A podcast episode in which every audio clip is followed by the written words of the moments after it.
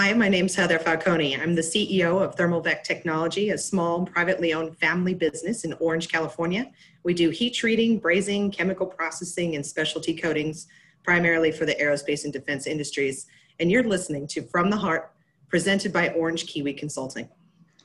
Thank you, Heather. It's great to see you today. I've been wanting to get you on this podcast for quite some time. So, when we launched the podcast early this year, the whole idea was to talk with family owned companies and leaders and your story and the Thermal-Vac story is really, to me, it's fascinating. People may not think of, you know, the aerospace industry is fascinating, but then when you really dive down into the detail of it and hearing you share the story today, I think will be really great for our listeners. So it's nice to see you. How is, how are, how, first of all, let me just ask how the family and the company are doing through all of this crisis and things we were just kind of talking about before we hit record, but we'll do it again now. I know it's a little awkward, right? I just yeah. am a fan, Ed. You're born to do this. It's in your blood. Oh, it's oh, just, you never stop this. I, I love every single episode so far. So much value there. Um, the family is safe. The family's healthy. Uh, we're grateful that uh, we're in an industry that has been, I won't say not affected by COVID, but you know, we're, we're keep on keeping on. Everybody's still employed. We come to our jobs every day and, and we're grateful. We're blessed. Yeah. So rather than saying this in the intro, I'll just kind of, I'll, I'll tease the intro by just asking you questions from the intro. So I was going to talk about how you're the female CEO of a male dominant company and industry. Um, what's it been like in the last few years? I know uh, one of the things I will brag about with, with Heather is she has taken the company to 65% growth over the last four years, which mm-hmm. is kind of unheard of in any company, let alone coming right into your role as the CEO of the company. Talk about your role, where you are in the family, because what I'm hoping is that family businesses that are listening today will be inspired by the role you've taken and, and, the, and the path you've taken to this point and what you're doing going forward. So where are you in the family and talk about that transition when, when dad, you know, figuratively speaking, yeah. tossed the keys to the coroner office to you, so to speak. Literally though, literally. Awesome. I wish I'd filmed it. Nice. Really cool. I was just thinking maybe it's just figuratively, but it's a literal thing for you. No, no, they're just like, hey, bye. And then he moved to a different he's just like, nah, he's out California. I'm an Arizona permanent resident now. So.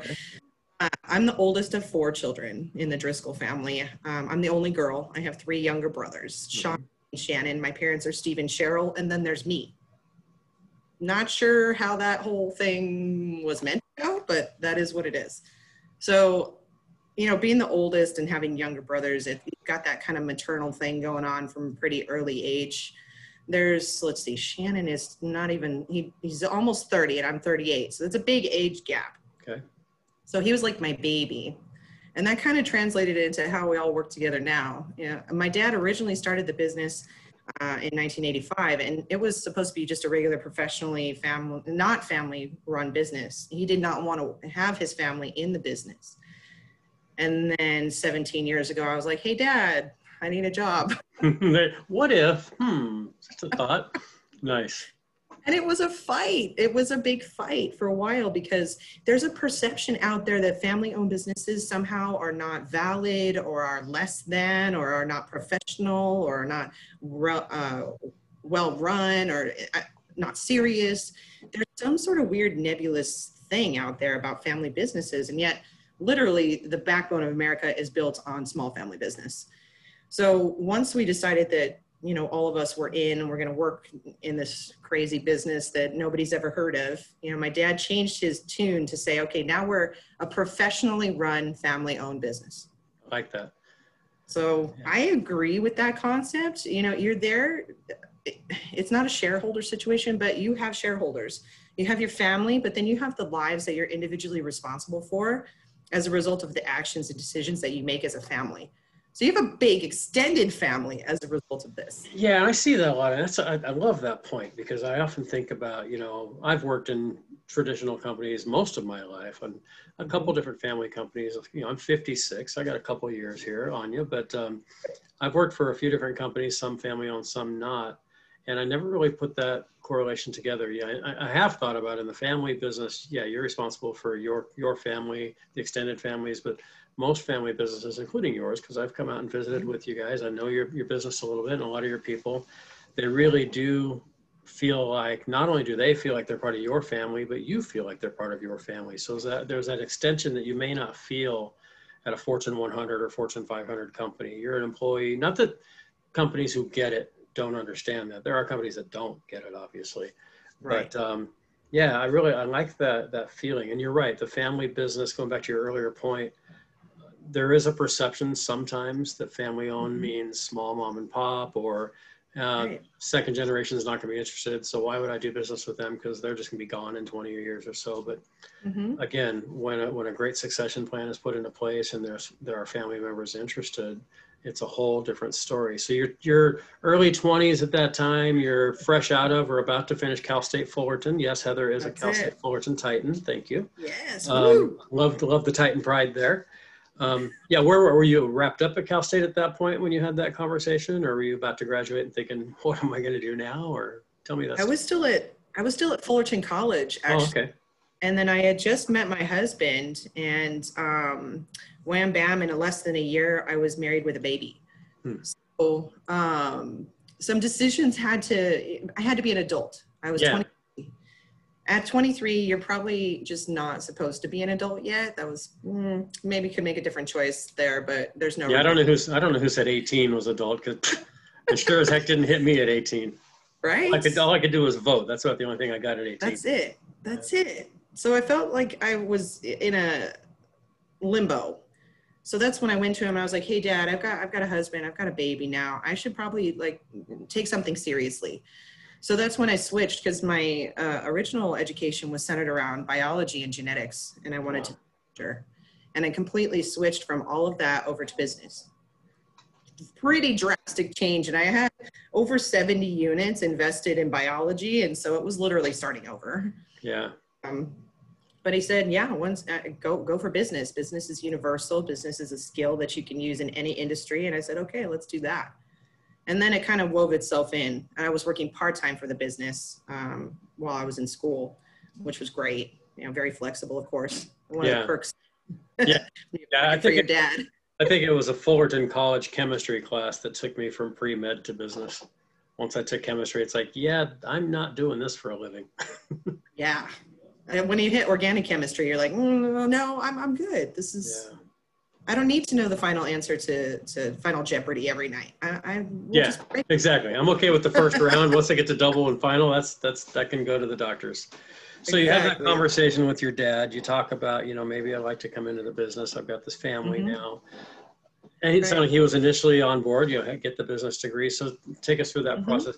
A lot of people listening today will be in that same situation. Maybe they've got young kids that are thinking about coming in, or maybe they are the younger child who, or the 20 something that isn't quite sure. Can you take us through your process of you finished school and then where you went Mhm. within the company and what you've done to get up to eventually being the CEO? Right. Well, my dad never graduated college. Okay. And I don't think that there's actually any of our family members that have graduated college. So that was never, a, it, it's school of hard knocks. So when he said you're coming into the business, it was, you're going to learn from the ground up. You're going to start in a lower level position and you're going to do work. So there wasn't any nepotism. It's actually uh, reverse nepotism. hmm he was even harder on us as we came in, each of us.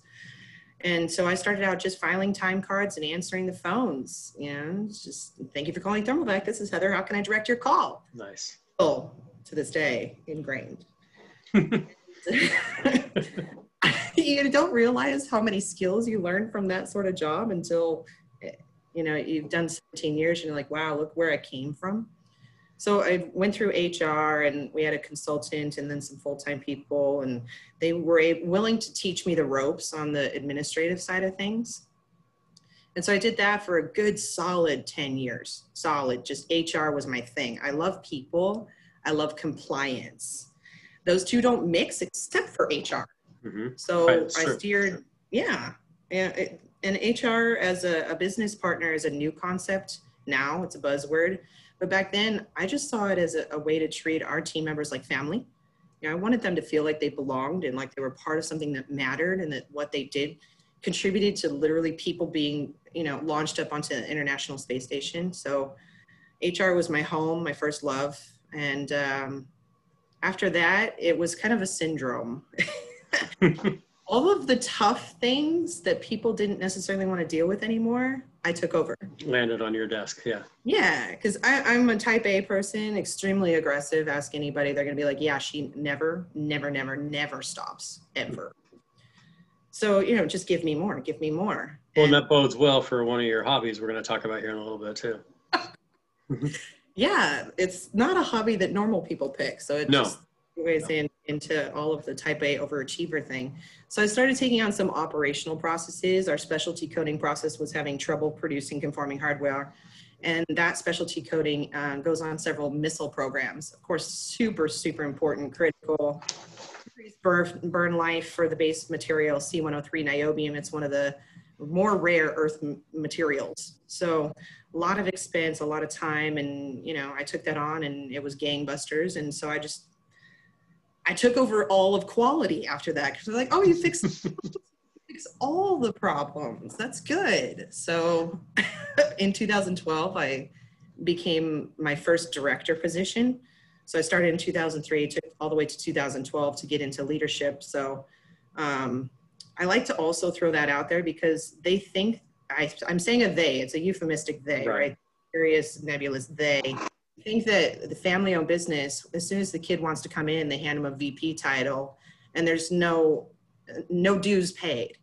We and there pay- are there are a lot of those, and I've worked for a couple of them. I, I, like to tell people I've, I've worked for the good, the bad, and the ugly. I worked for a family business where if you had the right last name, you were now an executive.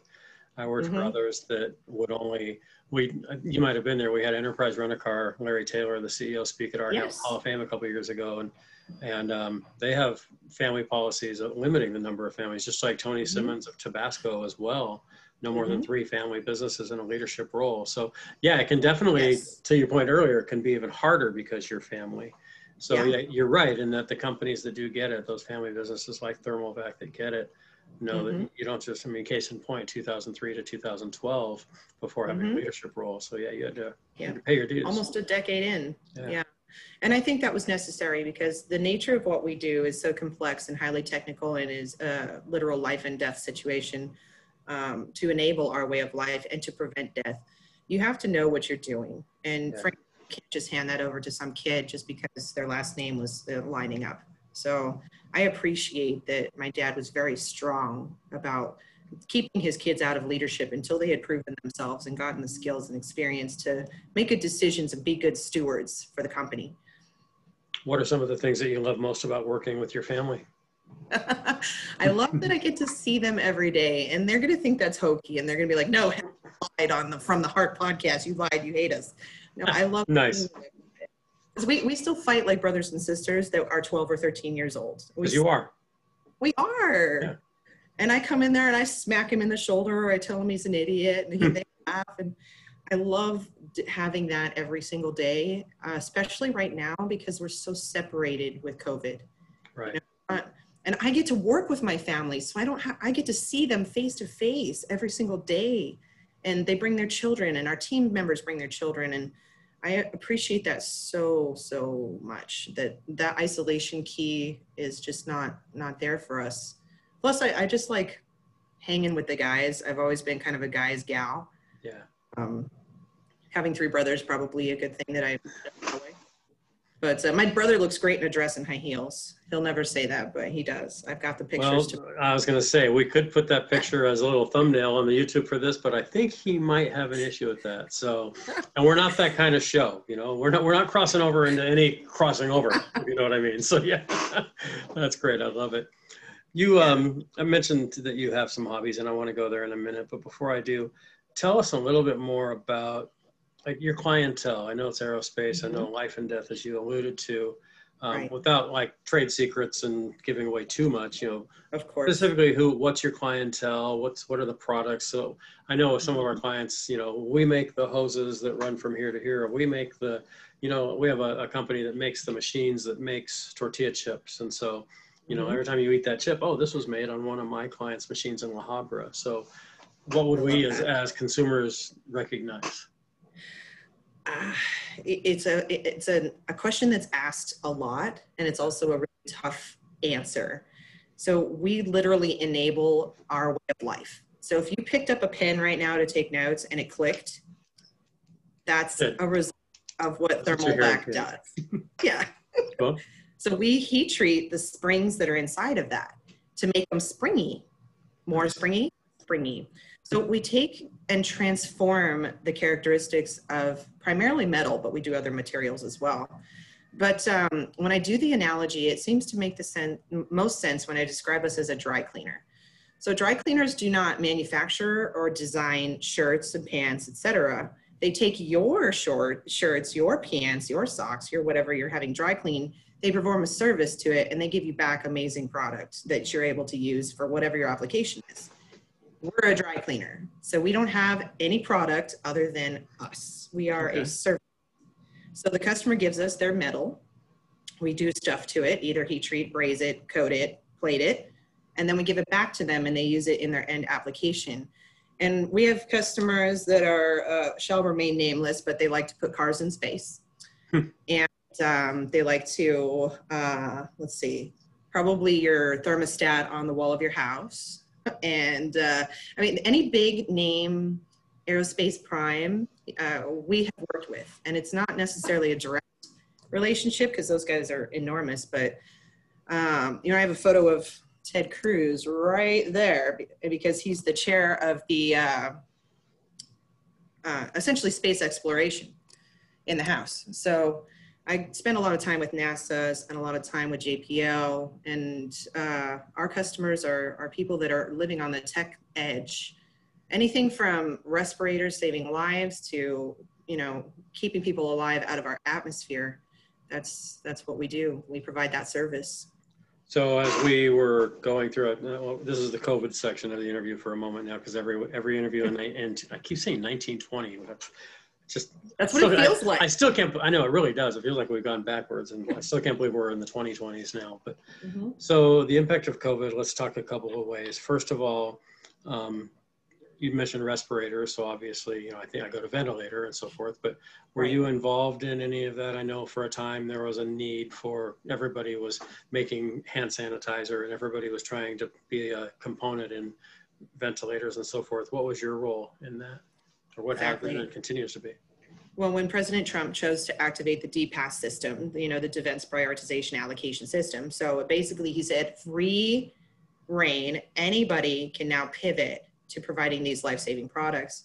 And a lot of our customers um, were in industries that were very much affected by COVID, primarily commercial aerospace. When there's no more Boeing, you don't have anything to do. Why don't you make ventilators instead? Yeah. or if you did oil and gas exploration, you're probably not doing a whole lot right now. So pivot towards, you know, medical devices. So, and about um, 10% of our total business is medical devices. I actually have one of the medical devices in my own body that we heat treated. So we we were not new to that game, but we got to play a part in it with a couple of high level aerospace primes and uh, other uh, industry, commercial aerospace industry primes that pivoted their business almost overnight to medical products. Um, without getting into too much detail, yes, we're working on respirators. Yes, we're working on ventilators. Yes, we're working on um, arthroscopic camera bodies. Uh, we do staples, clips, uh, suture cutters, all of that stuff. So That's pretty cool because I'm sure you have a sense of pride when you see a product, or in your case, in your body, when you feel a product, or look at the thermostat on the wall or something. It, it, I, I know I, as a as just an outsider, working with you know dozens and dozens of family-owned companies now, kind of around the world because of what we're in with COVID. Um, we've been able to reach more families because we're sitting right here in our family rooms on Zoom. But Mhm. there's that pride when I drive by a building and I know that one of my companies built it, or when I go to a restaurant and I know it's that family restaurant. Or now when I see some of these things that you're talking about, I'm going to feel that Thermal-Vac pride. So that is one of my favorite, probably other than the people, that's my favorite thing about what I get to do. It's just really the diversity of, of what people do. So thank you for all the, all the wonderful things that you're doing and the, and in a, in a roundabout way and in sometimes in a very direct way, the lives that you may be impacting and even saving. So that's pretty Mhm. awesome. thank you. So what what have you taken out of this this year? We March, you know, most of us came home. I did. Um, you're working, obviously, Mhm. and we're all working. It's just where we're working is the question. Right. Um, what lessons have you personally, and would you say Thermalvac has picked up from this that you hope sticks with you when this is a thing of the past? The personal ability to be resilient has just amazed me. You know, people have lost their homes, they've lost family members, they've lost the ability to work, they've lost so much loss. And yet you see these pockets of humanity that are just coming together for to do amazing things. Our team is like that too. You know, they take care of each other, even though they might be on reduced work hours or they may have to work uh, overtime 60 hours they're they're reaching out to each other they bring each other lunch they you know call each other they, uh, it just seeing the human resiliency come into play and how much we are actually able to take on and create out of heartbreak and heartache and tragedy we're we're the energizer bunny right the mm-hmm. humans are are never are never give uppers yeah. And i've been able to see that in so many different forms, especially with our team. You know, the, one of our values actually is never give up. And it looks like when you come to work every day and your son or daughter is at home because they can't go to school, it means that we have a conversation and you go home and you take care of your family. And they want to be here because they feel like they're letting us down. And we're like, no. Yeah. So getting them to understand that yes, what you do is important. Yes, we love you. Yes, we're you're vital to us, but also you have to take care of yourself and allowing for that space, making pivots so that people are available to take care of uh, all of these circumstances that we have had to deal with during this COVID stuff. I, you know, we're a business that's open to have people in it. So we're not remote workers. We're not full of knowledge workers. We're full of a bunch of blue collar folks that just, you know, like to work with metal. You're making stuff. Yeah. Or you're, or you're treating stuff. Yeah. Yeah. We're, we're, we're hands on. Yeah. We're, we're not, um, we're not just sitting behind a Zoom screen. We're making it real for folks, you know, making sure they have the time to educate their kids and making sure that they have time to take care of parents that can't shop for themselves because they can't literally leave their house. So I, am most grateful for that change, the ability to have that be so visible, because a lot of that we just consider human suffering or the human condition, but really it's it's it's a human uh, identifier, it's a distinguisher, it's it's a plus. We should put that on the resume as a plus. Absolutely, yeah, and and you know we've we've talked a lot, you and I and others uh, recently about how with all of the unrest and all the things going on in our society right now, there's so much division. Um, mm-hmm. Maybe if we weren't in, a, in a, an election year, maybe it would be a different thing, and that's probably mm-hmm. the case. But I also have seen that as a, as a humanity, in many ways, we are coming together. We're all understanding. We're all a little bit more forgiving, and mm-hmm. you know, when when I, I was on a I don't remember which call it was because I'm on Zoom Zoom all day long. I am one of those that's I'm not a blue collar or hands-on guy. I'm a and I don't know if I'm a knowledge worker either. I just happen to be a guy who gets to keep his job sitting here on Zoom talking to people, which is pretty cool. Right on. See people walking around in the background. You see animals jumping on laps. You have, hey, hang on a second, I got a baby crying or what have you. And I think that we're all just in a point where it's kind of cool. I feel like I'm getting to know people better because like I'm seeing the pictures behind your up on your wall now. And if I really stopped right. and stared at it and asked you to tell me the story behind each, and there have been times when I've done that. Hey, some pick up something in your room and bring it back and do almost like a show and tell. And I've seen and been on some of those. I love that. Yeah. So I mentioned that you went to Cal State Fullerton. Does anything and, and since since college education in your family isn't hasn't been the highest priority as it has with maybe some others, but for you it is and was. Um, any big experiences, or this is uh, you know not the plug for Cal State by any stretch, but you know it, it looks a little different today. I drove by campus a couple days ago on a, on a middle of a weekday, and there's nobody there, which is very strange. But any any takeaways or memories or things that stand out from your time uh, on campus at Cal State Fullerton? My best memory, and I wish I could remember the context, and it's it's terrible. But I I went to see um, the performing arts folks do Glenn Miller all night and I'm probably gosh three or four years ago now. And as an alumni, we get to get invites to all of this cool stuff. And going and listening to the chamber play Glenn Miller, which takes me back to um, my grandparents and the first cruise they took me on was a big band cruise.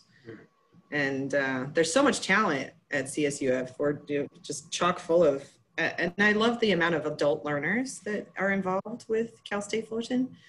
Um, so I actually was one of them I wasn't, you know, a straight out of high school four year degree person. It took me a long, long, long, long time. And it was a part time experience. And. I think probably that uh, takeaway as well.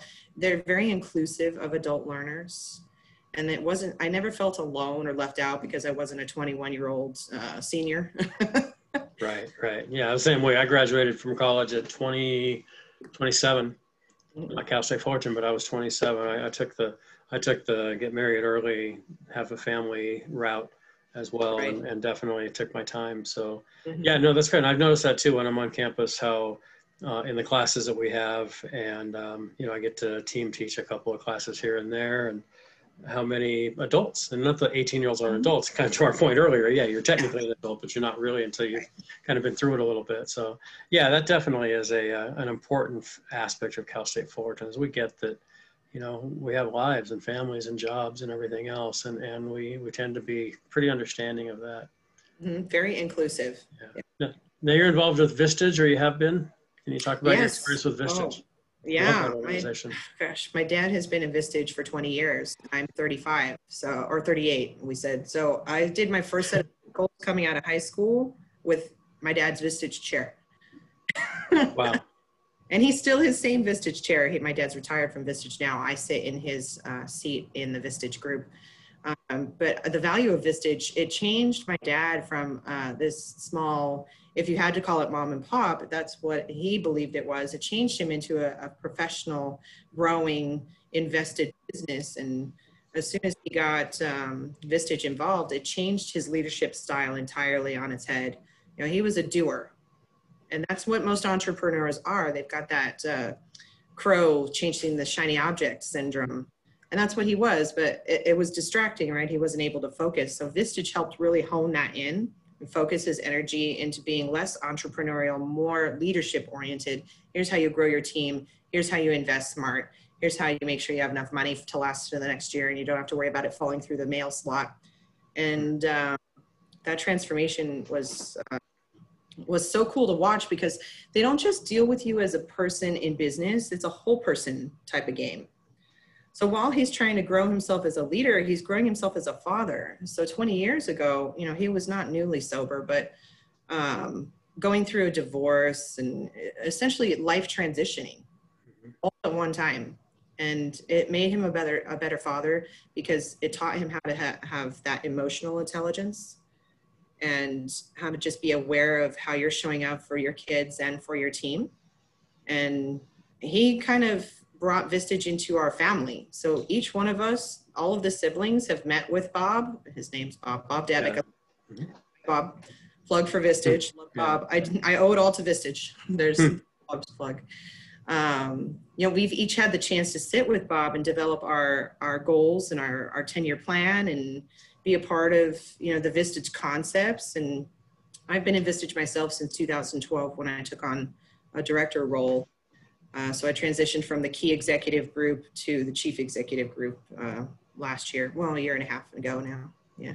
Yeah, it's a great organization. We, we actually, for those that don't know what Vistage is, it's, it's peer groups, it's CEOs, like you said, key executives who might be leaders moving up within the organization or the key executive, like the, the CEO, uh, meeting in small peer groups. And, and um, there's more to it than that. And we're not going to turn this into a commercial for Vistage, but I'm happy to tell people about it because I love it. But at the Center for Family Business, we pattern ourselves after that model quite a bit as well. We, we love the peer group um, method. We, we think that while we do a lot of great workshops and things for families, I really think the value is in the smaller groups. Why Mhm. churches have you get into small groups too. It's so when you can start having discussion about the things that you're learning in workshops or, or sermons or wherever you're learning, whatever the whatever the the uh, the medium might be. That's a great organization. All right, so this is where I get to shift into your hobby. So the, fir- the first thing on my bullet points of things that you are, and I'm not going to say that you do because I think you don't just do triathlons. You are a triathlete. Talk about how that started. How does how does one? I my one of my favorite jokes is that, and I've shared this on the podcast before, so you probably heard it. They say that running adds 10 years to your life, but what they don't tell you is you're spending those 10 years running. So how do you, how do you go? How do you go into? I mean, my wife has done, and I've actually even done a couple small ones, like the the 150 meter swim followed by a 10 mile bike ride, and then a three mile, in my case, walk, which for others it's running. How do you uh, first think, wow, that's something I want to do? What was the first? What What's your natural? Are you a natural biker, natural runner, natural swimmer, or none of the above? And eager to hear Zero how this. of those. Wow. Zero of those things. I am. Well, then of course you're going to be a triathlete, right? Yeah. it's only logical. Yeah. Well, you you and I share um, a similar path in that we have weight loss stories. Um, so it started out of there. In 2008, I was um, 275 pounds. I'd given birth to two kids within two and a half years, and generally wasn't taking care of myself. And um, that wasn't working out. And I was starting to have some health issues, and I was really not excited to be not even 30 yet, and maybe pre-diabetic, and having some of that show up, and it just I was not having it. So, being the crazy overachiever that I am, it was New Year's Eve, and I may or may not have been, you know, slightly inebriated. Not sure. I'll, I'll deny it. There you go. Um, and somehow I woke up on New Year's Day, 2009, and I had signed up for a triathlon. I had the receipt Wow. in my email, and I said, "What the heck was I thinking?" I don't Sure, that's how you said it. Yeah. yeah, probably probably not. Yeah. along with my headache and you know all that but um, i had signed up for a sprint similar to what you had talked about it was i think a 12 mile bike a 5k run and you know 250 yard swim something like that it was out at lake perris so i was going to grow a third eye while i was at it you know, Yeah. swimming. Exactly. Yeah. So i woke up that next morning and i was like wait a minute wait a minute. I don't know how to ride a bike. Now what? Swim bike run. What? I hadn't swam since high school when i was in swimming and water polo. So i was like okay i could do i could do swimming you know? Yeah. that's a thing. Wasn't good at it. Very slow. I'm you know more of a whale i guess for on the swim front. Um, was not a runner. Lo- hated loathed and despised running. And uh, hadn't ridden a bike in my memory that i can recall probably had bikes for the driveway but Yeah. When you were eight. Yeah. Yeah. and I was also 275 pounds, and I was like, "What am I going to do?" So I went and signed up for uh, 24 Hour Fitness. They had a cycle class on New Year's Day. It was, uh, you know, New Year, New You, and I went in. Yeah. Of course. Like, okay, this bike I can't fall off of. Yeah. First. Like it doesn't go anywhere. I don't have to be scared. So I sat in that, and uh, the teacher, the instructor was Carrie Nocella, who uh, is the director for, I think she's business development for Disney. I'm still very close friends with her. Um, and she was my first instructor, my first class, and she was so welcoming. She said, "Here, let me get you all set up." And after one class, I was hooked Nice. spin class or whatever you know you want to call it i went five days in a row and by that time i had to go to the doctor because i thought i broke my butt i mean you just don't realize that that's a side effect nobody told me that one Yeah. so i had from january 1st until the middle of april when the triathlon was so in a four month time period i lost almost 40 pounds Nice. and I learned how to ride a bike, bought a bike, and I started to walk. Because similar to you, Ed, I don't, I'm not a runner. I'm not I do the truffle shuffle. I'm out smile and wave and kiss the babies. I'm getting my money's worth for That's my right. fee. Yeah. You're doing this in 33 minutes. I'm using the whole hour. Yeah. I'm getting. Yes. Yeah. Yes, we're, we're getting value. So I barely made it through. I had to buy a wet, or I, or I rented a wetsuit because I was pretty large and they don't really cater to that size group in wetsuits. And it just was very uncomfortable. So I chafed underneath my arms and, you know, it could have turned out to be a really negative experience, but then I crossed that finish line and I wound up getting first place for this group called the Clydesdales. So in triathlon, you have the Clydesdale Athena category, and the, the men they call Clydesdale and they call the women Athena. And you have to be over a certain weight in order to be in that category. Hmm. I didn't sign up for that category, they put me in it. Of course. Yeah. so they show up with this medal, put it around my neck, and I'm like, all right, I can do this again.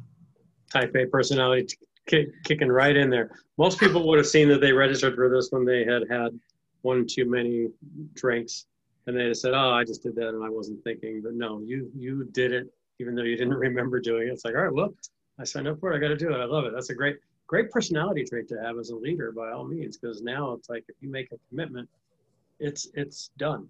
You know, you're one of those personality types that you know the old consider it done totally Yeah. applies. So people don't have to ask you twice. That's awesome. So how have how have so so continue. I want to hear more about the triathlete journey or the Ironman journey, and then I want to take that into your your job? Because I know there's an impact in your in your work. There's It probably a was. in It between becoming an executive in the business about 2012 with your life as a triathlete. There has to be. That yeah, in 2012 is when I attempted my first Ironman. Hmm. Yeah, take on a new position, and you know what? You should definitely add to that a giant triathlon. You know, swim 2.4 miles, bike 112, and then do a full marathon. You should definitely do that when you're taking on a new job. Yeah, of course. Yeah. So we went from 2009, and then I, I started working my way up into triathlon. I wasn't sure. First of all, I don't like being bad at things. It's I, very I'm I'm picking up on that. Yeah. yeah. So I got a coach. I got an expensive bike. I spent a bunch of money, and I'm training. And I joined a, a triathlete group and um, Tri La who I love to this day. Shout out to all of my Tri La ladies, uh, Coach Martha. So um, once I joined that team, they, as a group of women, it's a women-only triathlon group. They elevate, and it's just so natural. It's like peer pressure, but you don't ever feel it. They're like, "Oh, hey, I signed up for a half Ironman," and you're like, "Oh my gosh, that sounds like so much fun!" And then you sign up for it. So my first half Ironman was down in San Diego. It was the Oceanside uh, 70.3. Uh, extremely difficult race. I don't actually recommend it for first time 70.3. Uh, you're swimming literally out in the ocean and it's cold. They used to hold it in February. I think they actually held it towards the end of the season now. But on the day that I did the race, the water was in the low 50s. Ooh, And yeah, it's it, it was a little chilly. Yeah. it was a little chilly. I got three flats during that race, Hmm. two in the first 20 miles, and the third just as I was coasting down trying to finish. So I only carried three spare tubes. Thank goodness I didn't have a fourth. Yeah. I was the last biker to make the cutoff. So they have the Sagan wagon. I don't know how familiar you are with, with triathlon. A little bit. Have a little car that rides behind the last person that's gonna, uh, you know, mathematically make the uh, cutoffs uh, of the maximum time they allow you before they have to open up the streets again. I was that person. Hmm.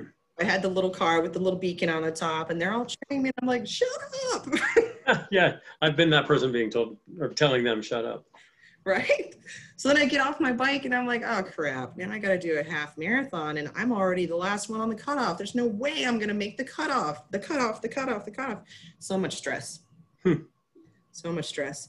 So I get past the first cutoff, the 5K. I get past the second cutoff, the 10K. I get past the 15K cutoff and I'm like, all right, I'm, I'm home free. I can make this. I can make this. And then my knee, little, I did not know this, but uh, I had a knee injury and I messed it up during that race. Um, it had to do with my IT band and the, uh, I can't remember the name of it, but I have little bone spurs that grow inside of my knee. I needed to shave all those off.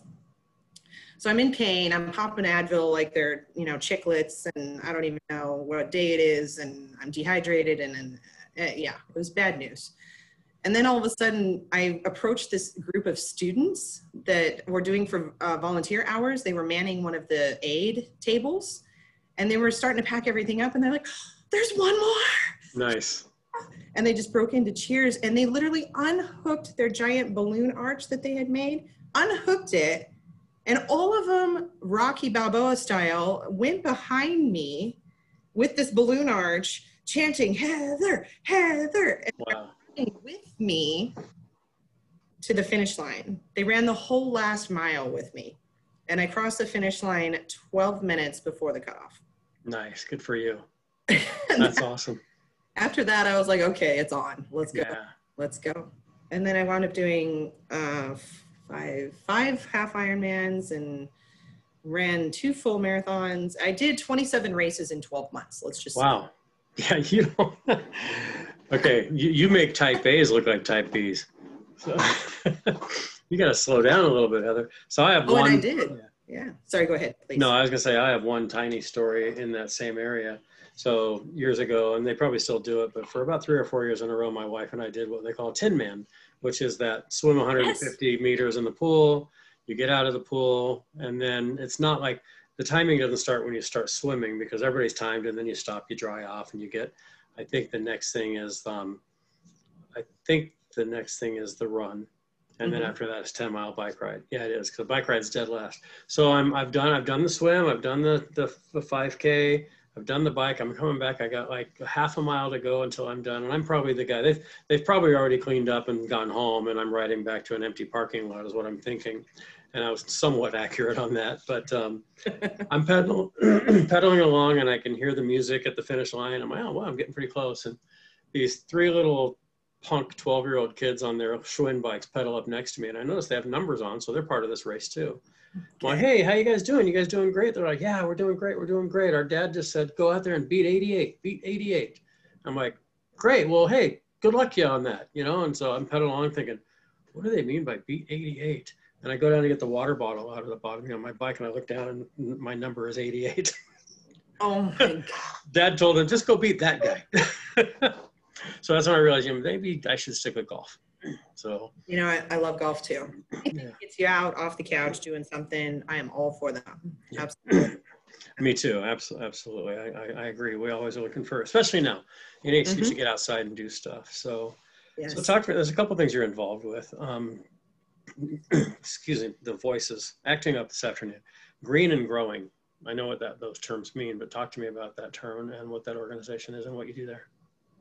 Um, it's just a, a terminology that I use. It came out of Vistage. My dad used it. You can either be green and growing or you can be ripe and rotting.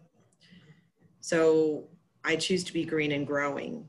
You know, if you are done learning, if you're done uh, wanting to be a part of making people better, that's cool. You can be ripe and rotting. But um, at Thermal-Vac, uh, we only subscribe to being green and growing.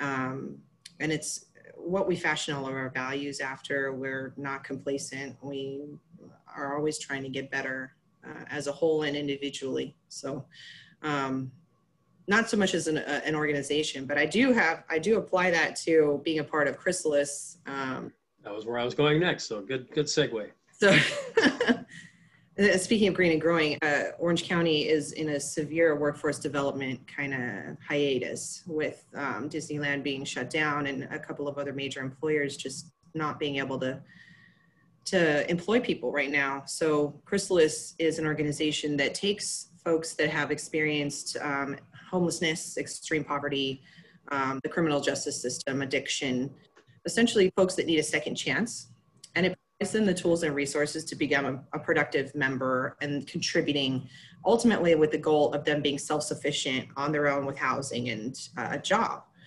So I heard of Chrysalis from Carrie, one of my good friends, and I wanted to be a part of it because Thermal-Vac has always been a second chance employer. Father is an alcoholic that's been sober for over 30 years. Um, one, two, three.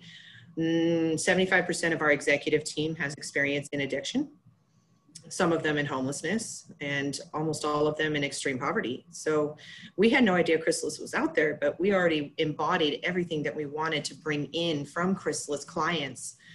So they've had a tough time during COVID because they they uh, thrive on face-to-face interaction to be able to serve these clients, primarily because they're homeless. They need a place to come to get clean clothes and to get bus passes and access to services and get training and resume help. But uh, Chrysalis has been able to pivot to provide a, a lot of those services uh, remotely and to even provide cell phones and computer access so that they can still you know, get involved and get the services that they need. And since Orange County Workforce Development, I don't think that's on anybody's, uh, Not on the radar right now. Yeah. yeah, it's just not on the radar. And here's this whole untapped workforce that is ready and willing and able. The only thing that's stopping them is the people that don't want to listen to their stories and don't want to give them that second chance. And that's why we started the Working for 100 campaign. We're like, yeah. we're going to put 100 people in 100 jobs in 100 days and we're going to raise 100K. That's nice round numbers. It's going to bring awareness to Orange County. This is not an LA thing. This is only Orange County. We are serving to, uh, to bring all of those folks that we see on the side of the road or on the river trail or at the gas station. We can hand them a card that says, hey, come talk to Chrysalis. We can help with all of that.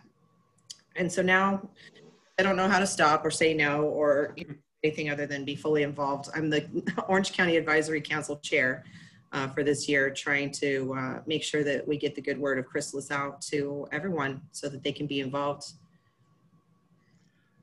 And speaking of which, how do we get involved? You can get involved in a lot of different ways. Obviously, give us money. No. yeah, yeah, there you go. That's it. Yeah, money talks, right? Yeah. Uh, it's so interesting because in all of our council meetings, everyone talks very um, professionally. Well, how do we make the ask? And I was like, why don't we just ask them for some money? You know, five dollars, anything. Yeah. They can donate to um, change.org slash 100 and um, any dollar any dollar amount we're looking for it takes about $2500 to sponsor one chrysalis client all the way through the training program and get them into a gainful employment so that's kind of our targeted dollar amount we're at about halfway to our goal um, so if you wanted to help us monetarily that's the way to do it or get involved we are currently searching for new orange county advisory council team members, people that want to be involved in making a difference in people's lives every single day, getting them back to self-sufficiency. So please reach out to me if you're in at all interested in knowing more about what we do for OCAC. Essentially, it's taking advantages of uh, our networking, our experience, our ability to get the word out, um, and our passion to help all these folks, you know, get involved in life again. So, um, and also we have volunteer options. So if you want to donate your time, if you're a great resume writer, um, if you're a great public speaker, if you have any experience in the legal side of things, uh, negotiating dismissal cases and, and things like that, um, we can use you. It's a great skill set to be able to offer to a community that desperately needs your help and is very underserved, especially in Orange County. So it's truly the time, talent, treasure, touch, even type of thing. You're, you're not just looking for checks. Obviously, yeah, money does help but yeah, you need talent treasure. Yeah, you so should you want... put that on a bumper sticker. Uh, well, I'd love to say I, I, I, coined that, but I hear it every day where I go and the, the circle that I get to, to live in. And Ken Blanchard, who spoke at our Hall of Fame a few years ago, added he adds touch. That touch is just kind of that, that interaction, that face to face, that yes. let them let them know you're there. And I think probably one of the values that you offer more than anything is that's a that's a society, and I I've got some experience with that in family and friends and others too. That the big deal to them is they don't feel like people see them and yes. just letting them know that you know they're there that's that's that's nine tenths of the battle probably yes so, getting past the stigma of them not being worth literally anything you know? yeah or that they are trying to be that way or that they say no to the resources or for some reason they don't want help it's such a small portion of, of the actual folks out there and it, you're exactly right bringing a voice to those yeah. and getting past those stigmas and uh, rumors and it, everyone has a story and everyone is worth yeah. it. And I'm not done. I got a couple more questions, but before I go to those, how do they, how do, how do people reach you if they if they feel if something triggered inside their heart as they were hearing you talk right now about this and what this is all about? Um, how should they go about reaching you? And we'll put this in our notes for the podcast, but when we blast this out, we'll put that in there as well. What's the best way to get in touch with you or the organization? Absolutely. Um, I am on LinkedIn uh, under Heather Falcone. You can't miss me. I have a blue-haired mohawk. So yeah, if you're uh, watching, you see it. If you're listening, you now see it. Yeah. yeah. So if you find the blue-haired chick, that's me. And uh, please reach out. Uh, my email address is heather at thermalvac.com. Well, you can reach me uh, through our website, thermalvac.com. I'm on all social media. So Instagram, I'm Cycle Try Gal. Awesome. Awesome. I love that. Yeah. Another organization that you're a big part of, and this one sinks to me big time because of what I get to do for a living. My mom um, passed about three and a half years ago. She was the director of the Women's Opportunity Center at, or WOC, mm-hmm. WOC, at UC Irvine for a number of years.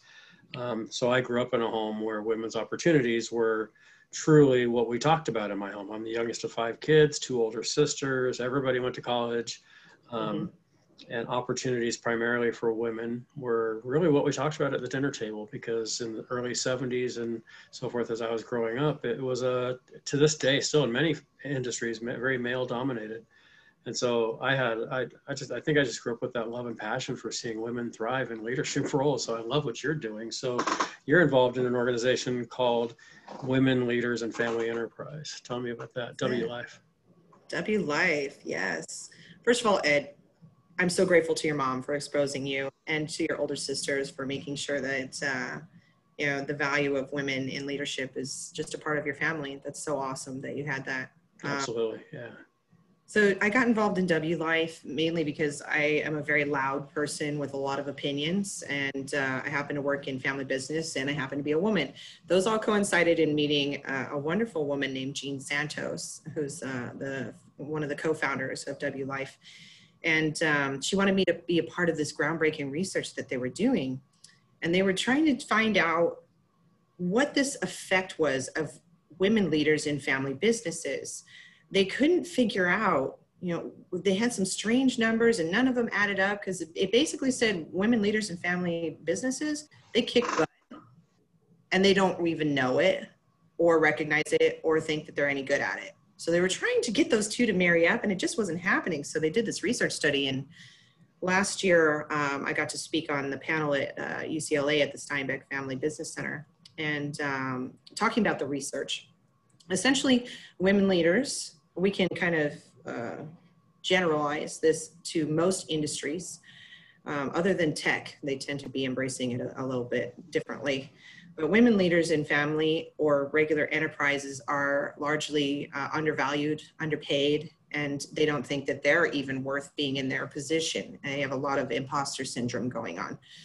So, speaking to how that all plays out um, through the research and trying to get this underserved community of women leaders they feel alone they feel uh, like they don't belong they feel like they don't have any support they feel like they've been marginalized they feel like they have to work extra hard to demonstrate their skills knowledge and ability they get more and more degrees. So w life kind of hatched out of that. And in addition to sponsoring um, you know groundbreaking research they also are developing a network for women leaders in family enterprises so that they have that sounding board similar to Vistage or Cal State Fullerton Center for Family Business.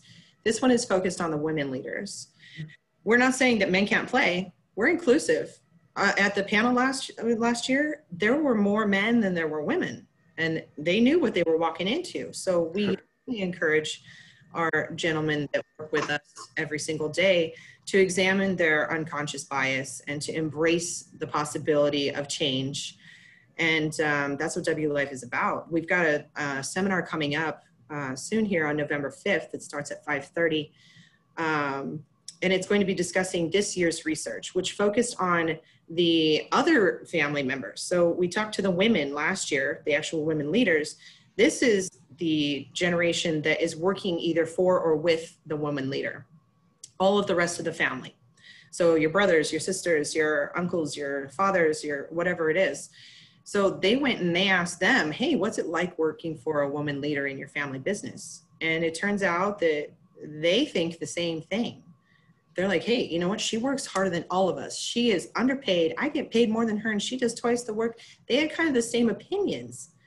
And also, some weird stuff came out about how they have actually higher expectations well she's she's the oldest so she takes care of everybody. And she's the one that's always been in charge so of course we look to her to solve all the problems. Right. they're concerned about creating that balance in the world because if we're putting all this pressure on women it's like marissa orr said in her book lean out.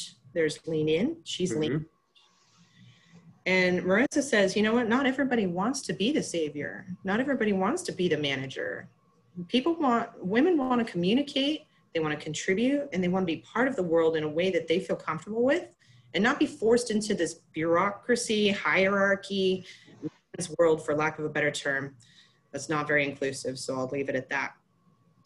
But if we're going to change the attitudes and we're going to change the way that the structures are inherently in our systems then it starts with acknowledging that we could do better. And that's what w life serves to create is a foundational just, hey, we're all in this together and maybe we can do a little bit better and provide this group of amazing women that can get together monthly and talk about problems and issues and troubleshooting and getting access to resources. And I am super proud to be a part of their advisory board. And we're going to be starting up uh, in 2020 um, just towards the end with our Steinbeck uh, seminar online. And then 2021 is when we're really going to be kicking stuff off. So it's very exciting. I'm excited to learn more about that. As you probably have guessed, more than I think it's 61% of the families that we serve at the center are partially or fully women led family businesses. um, two that are not members of our center, but two family businesses that are famous that we've gotten to know at the center because they've participated in our Family Business Hall of Fame. Our Jeanie Buss, owner of the current world Yes. champion Los Angeles Lakers, plug for my favorite basketball team. In addition, my Dodgers, who are about to start the World Series this week, as we talked about before, and Lynsi Snyder of In-N-Out. And these are two brands that everybody here, especially in Southern California, are very passionate and know about, and uh, women led.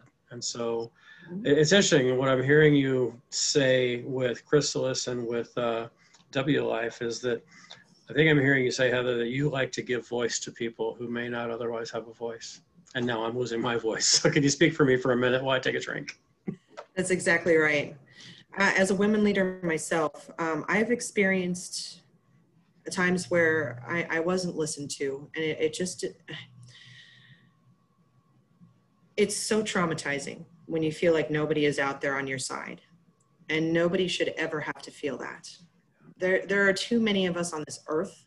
There are too many of us in our town, our city, and we are all experiencing so many of the same things to ever feel alone and it's my goal to help those folks get that voice get that access and and and feel like they really are a part of things because they are Yeah. they're out there And they You're doing some, you're doing some amazing things. I love. I'm glad that we scheduled this time together because I've gotten to know you. We've talked. We've emailed. We've been in touch for a few years, and and uh, I'm really. Uh, I hate to say the word proud because that sounds like I'm kind of being condescending, and I don't mean it that way at all. But I'm I'm proud of our friendship, and I'm proud of what you're doing, and proud of what Thermal-Vac does, and. And every time I click my pen now, you hear it in the That's it. microphone there, I'm going to think of Thermal-Vac. And I mean, I know you do more than springs and ballpoint pens. I get that but it, it is. I, I- have that sense of pride and go, wow, you know that spring in the pen. Yeah, that, I got a client that that's what they do, you know. And Mhm. so I, I'm just really honored that you took the time and are taking the time to chat with me and share your story with me a little bit.